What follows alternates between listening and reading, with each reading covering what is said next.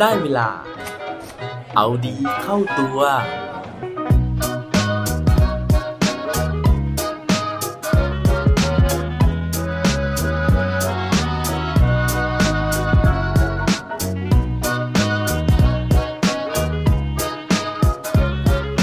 คุณเคยเจอสถานการณ์ที่ต้องงมเข็มในมหาสมุทรบ้างไหมครับ สวัสดีครับ พบกับผมชัชวานแสงปรีดีกร และรายการเอาดีเข้าตัว รายการที่จะคอยมาหมั่นเติมวิตามินดีดด้วยเรื่องราวแล้วก็แรงบันดาลใจ เพื่อเพิ่มพลังและภูมิต้านทานในการใช้ชีวิตให้กับพวกเราในทุกๆวัน ช่วงนี้นะฮะเพิ่งเปิดปีใหม่มาได้แค่สัปดาห์เดียวนะครับ แต่ต้องบอกว่าสถานการณ์ในการทำงานของผมนะฮะ โอ้โห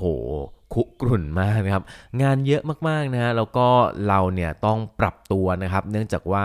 สถานการณ์โควิดรอบที่2เนี่ยมันกลับมาแล้วนะครับ เพราะฉะนั้นหลายอย่างที่เราวางแผนเอาไว้นะฮะมันก็ไม่เป็นไปตามแผน เพราะฉะนั้นเนี่ยก็ต้องทำงานหนักขึ้นนะครับ เพื่อที่จะเตรียมพร้อมนะฮะแล้วก็ลดความเสียหายจากสถานการณ์ที่จะเกิดขึ้น ทีนี้นะฮะพอเจอปัญหาเข้าเยอะๆนะครับ บางทีเนี่ยมันก็อดท้อไม่ได้นะฮะแล้วก็รู้สึกว่าโอ้โหทำไมเรื่องราวนะฮะหรือว่าปัญหาที่มันเกิดขึ้นเนี่ยมันหนักหนาขนาดนี้นะฮะเราจะมีทางออกให้กับปัญหาต่างๆ ที่เราเจอหรือเปล่า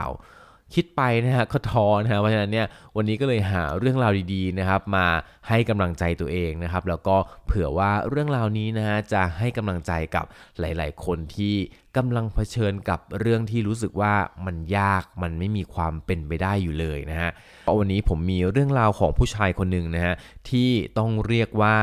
พฤติกรรมของเขานะฮะหรือว่าเหตุการณ์ที่เกิดขึ้นกับเขาเนี่ย มันเทียบได้กับการที่เขาพยายามที่จะงมเข็มในมหาสมุทรเลยก็ว่าได้ เรื่องราวของผู้ชายคนนี้จะเป็นยังไงนะ ไปติดตามพร้อมกันได้เลยครับ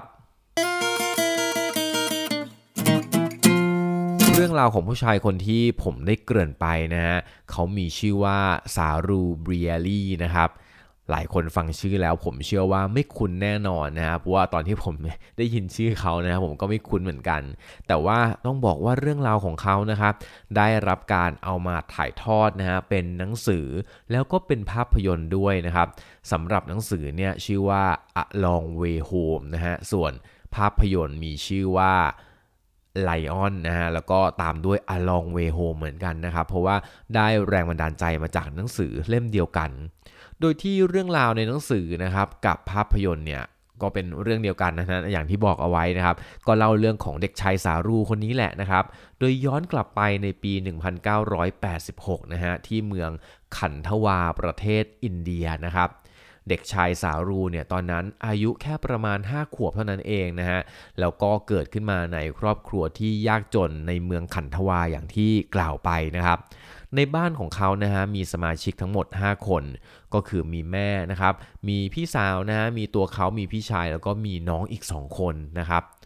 วันหนึ่งตอนที่เขาอายุ 5 ขวบนะฮะแม่เนี่ยก็ฝากเขาเอาไว้กับพี่ชาย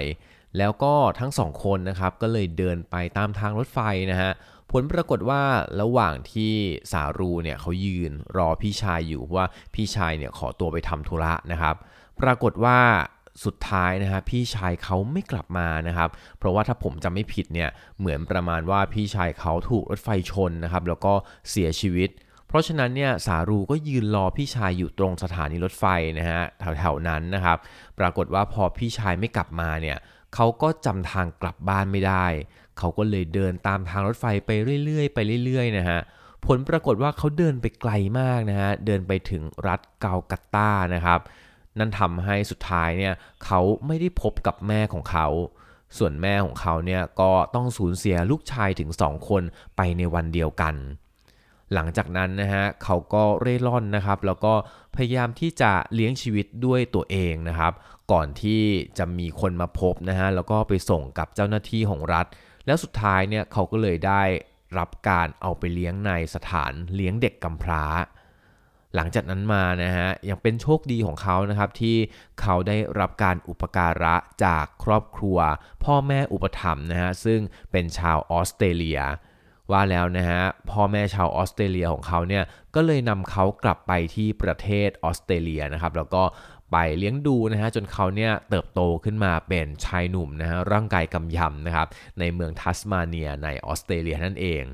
แต่ว่าถึงแม้ว่าชีวิตของเขาเนี่ยจะสุขสบายขึ้นแล้วนะฮะแต่สารูเนี่ยเขาให้สัมภาษณ์ในภายหลังนะฮะว่าชีวิตของเขาเนี่ยมันเหมือนมีปมเล็กๆอยู่นะครับมันเหมือนมีภาพที่มาหลอกหลอนเขาตลอดเวลาว่ามันมีภาพนะฮะของแม่ของเขานะครับ มีภาพของบ้านของเขาที่อินเดียเนี่ยผุดขึ้นมาตลอดเวลา บางครั้งบางคืนนะฮะเขาก็ฝันถึงเหตุการณ์นะครับ ฝันถึงเรื่องราวที่บ้านของเขาที่อินเดีย เพราะฉะนั้นเนี่ยเขาก็เลยอยากที่จะแก้ปมตรงนี้นะฮะโดยการที่อยากจะตามหาแม่ของเขา อยากจะตามหาบ้านเกิดของเขานะครับซึ่งในตอนนั้นเองนะฮะมันมีเทคโนโลยีที่ชื่อว่า Google Earth นะครับ ซึ่งสิ่งนี้เนี่ยมันเอามาช่วยเติมความฝันของเขานะฮะเขาบอกว่าปกติแล้วที่ห้องของเขาเนี่ยจะมีแผนที่อินเดียนะครับแปะอยู่นะฮะแล้วก็เขาเนี่ยเฝ้ามองแผนที่อินเดียนี้ทุกวันนะฮะว่าเอ๊บ้านของเขาเนี่ยมันอยู่ตรงไหนในประเทศนี้กันแน่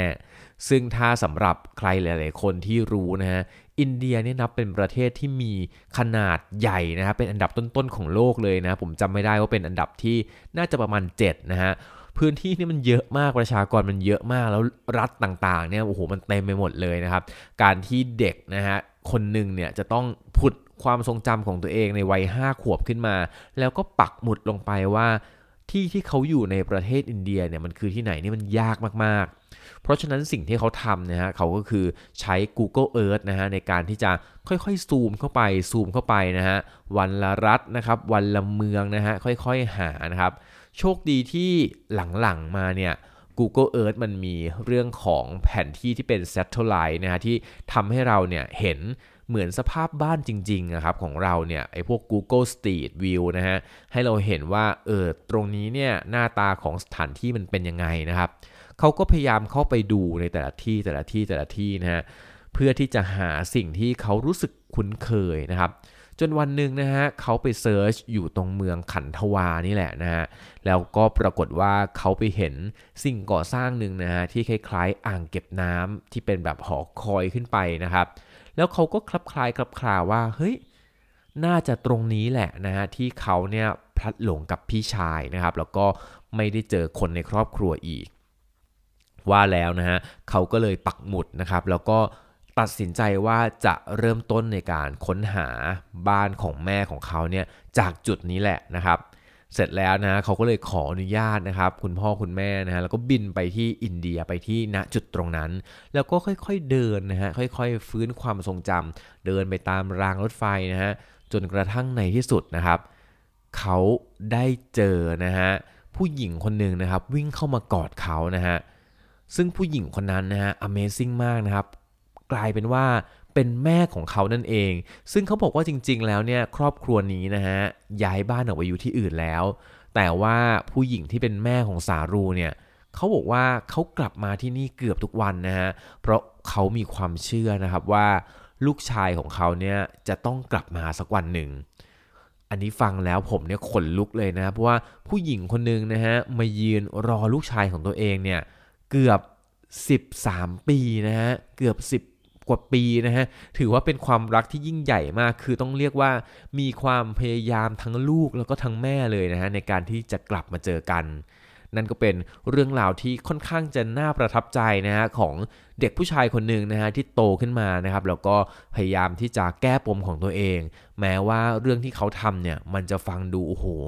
ยากลำบากมากๆกับการหาบ้านหนึ่งหลังในประเทศอินเดียทั้งประเทศ แต่สุดท้ายเนี่ยเขาก็สามารถทำได้สำเร็จนะฮะเพราะว่าเขาเนี่ยค่อยๆนะฮะมองหาทีละรัฐนะฮะมองหาทีละเมือง ถึงแม้ว่าประเทศมันจะใหญ่นะครับ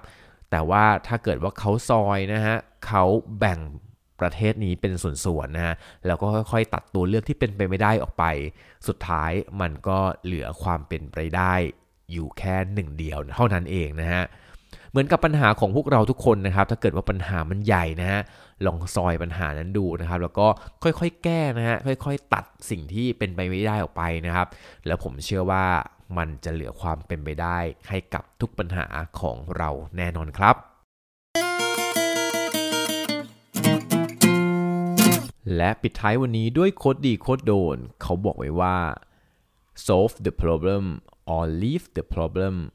do not live with the problem ถ้าเกิดว่าเราเจอปัญหานะฮะก็คงต้องเลือกนะครับว่าเราจะแก้ปัญหานั้นหรือเราจะเดินออกมาจากปัญหานั้น แต่สิ่งสำคัญก็คือ อย่าใช้ชีวิตอยู่กับปัญหาครับ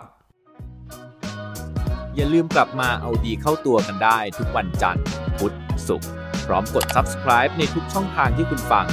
รวมถึงกดไลค์กดแชร์ เพื่อแบ่งปันเรื่องราวดีๆ ให้กับเพื่อนๆของคุณผ่านทุกช่องทางโซเชียลมีเดีย สุดท้ายนี้ขอให้วันนี้เป็นวันดีๆ ของพวกเราทุกคน สวัสดีครับ